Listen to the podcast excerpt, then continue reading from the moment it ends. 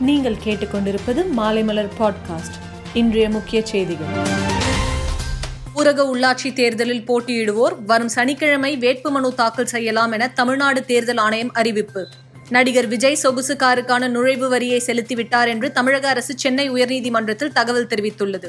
Digital ஊடகங்களை கண்காணிக்க வகை செய்யும் புதிய தகவல் தொழில்நுட்ப விதிக்கு இடைக்கால தடை விதித்தது உயர்நீதிமன்றம்.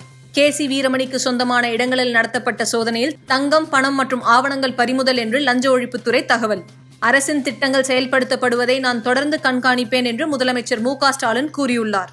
அரசியல் காழ்ப்புணர்ச்சியின் காரணமாக முன்னாள் அமைச்சர் கே சி வீரமணியின் வீட்டில் திமுக அரசால் சோதனை நடத்தப்படுகிறது என ஓபிஎஸ் இபிஎஸ் கூட்டாக அறிக்கை வெளியிட்டுள்ளனர்.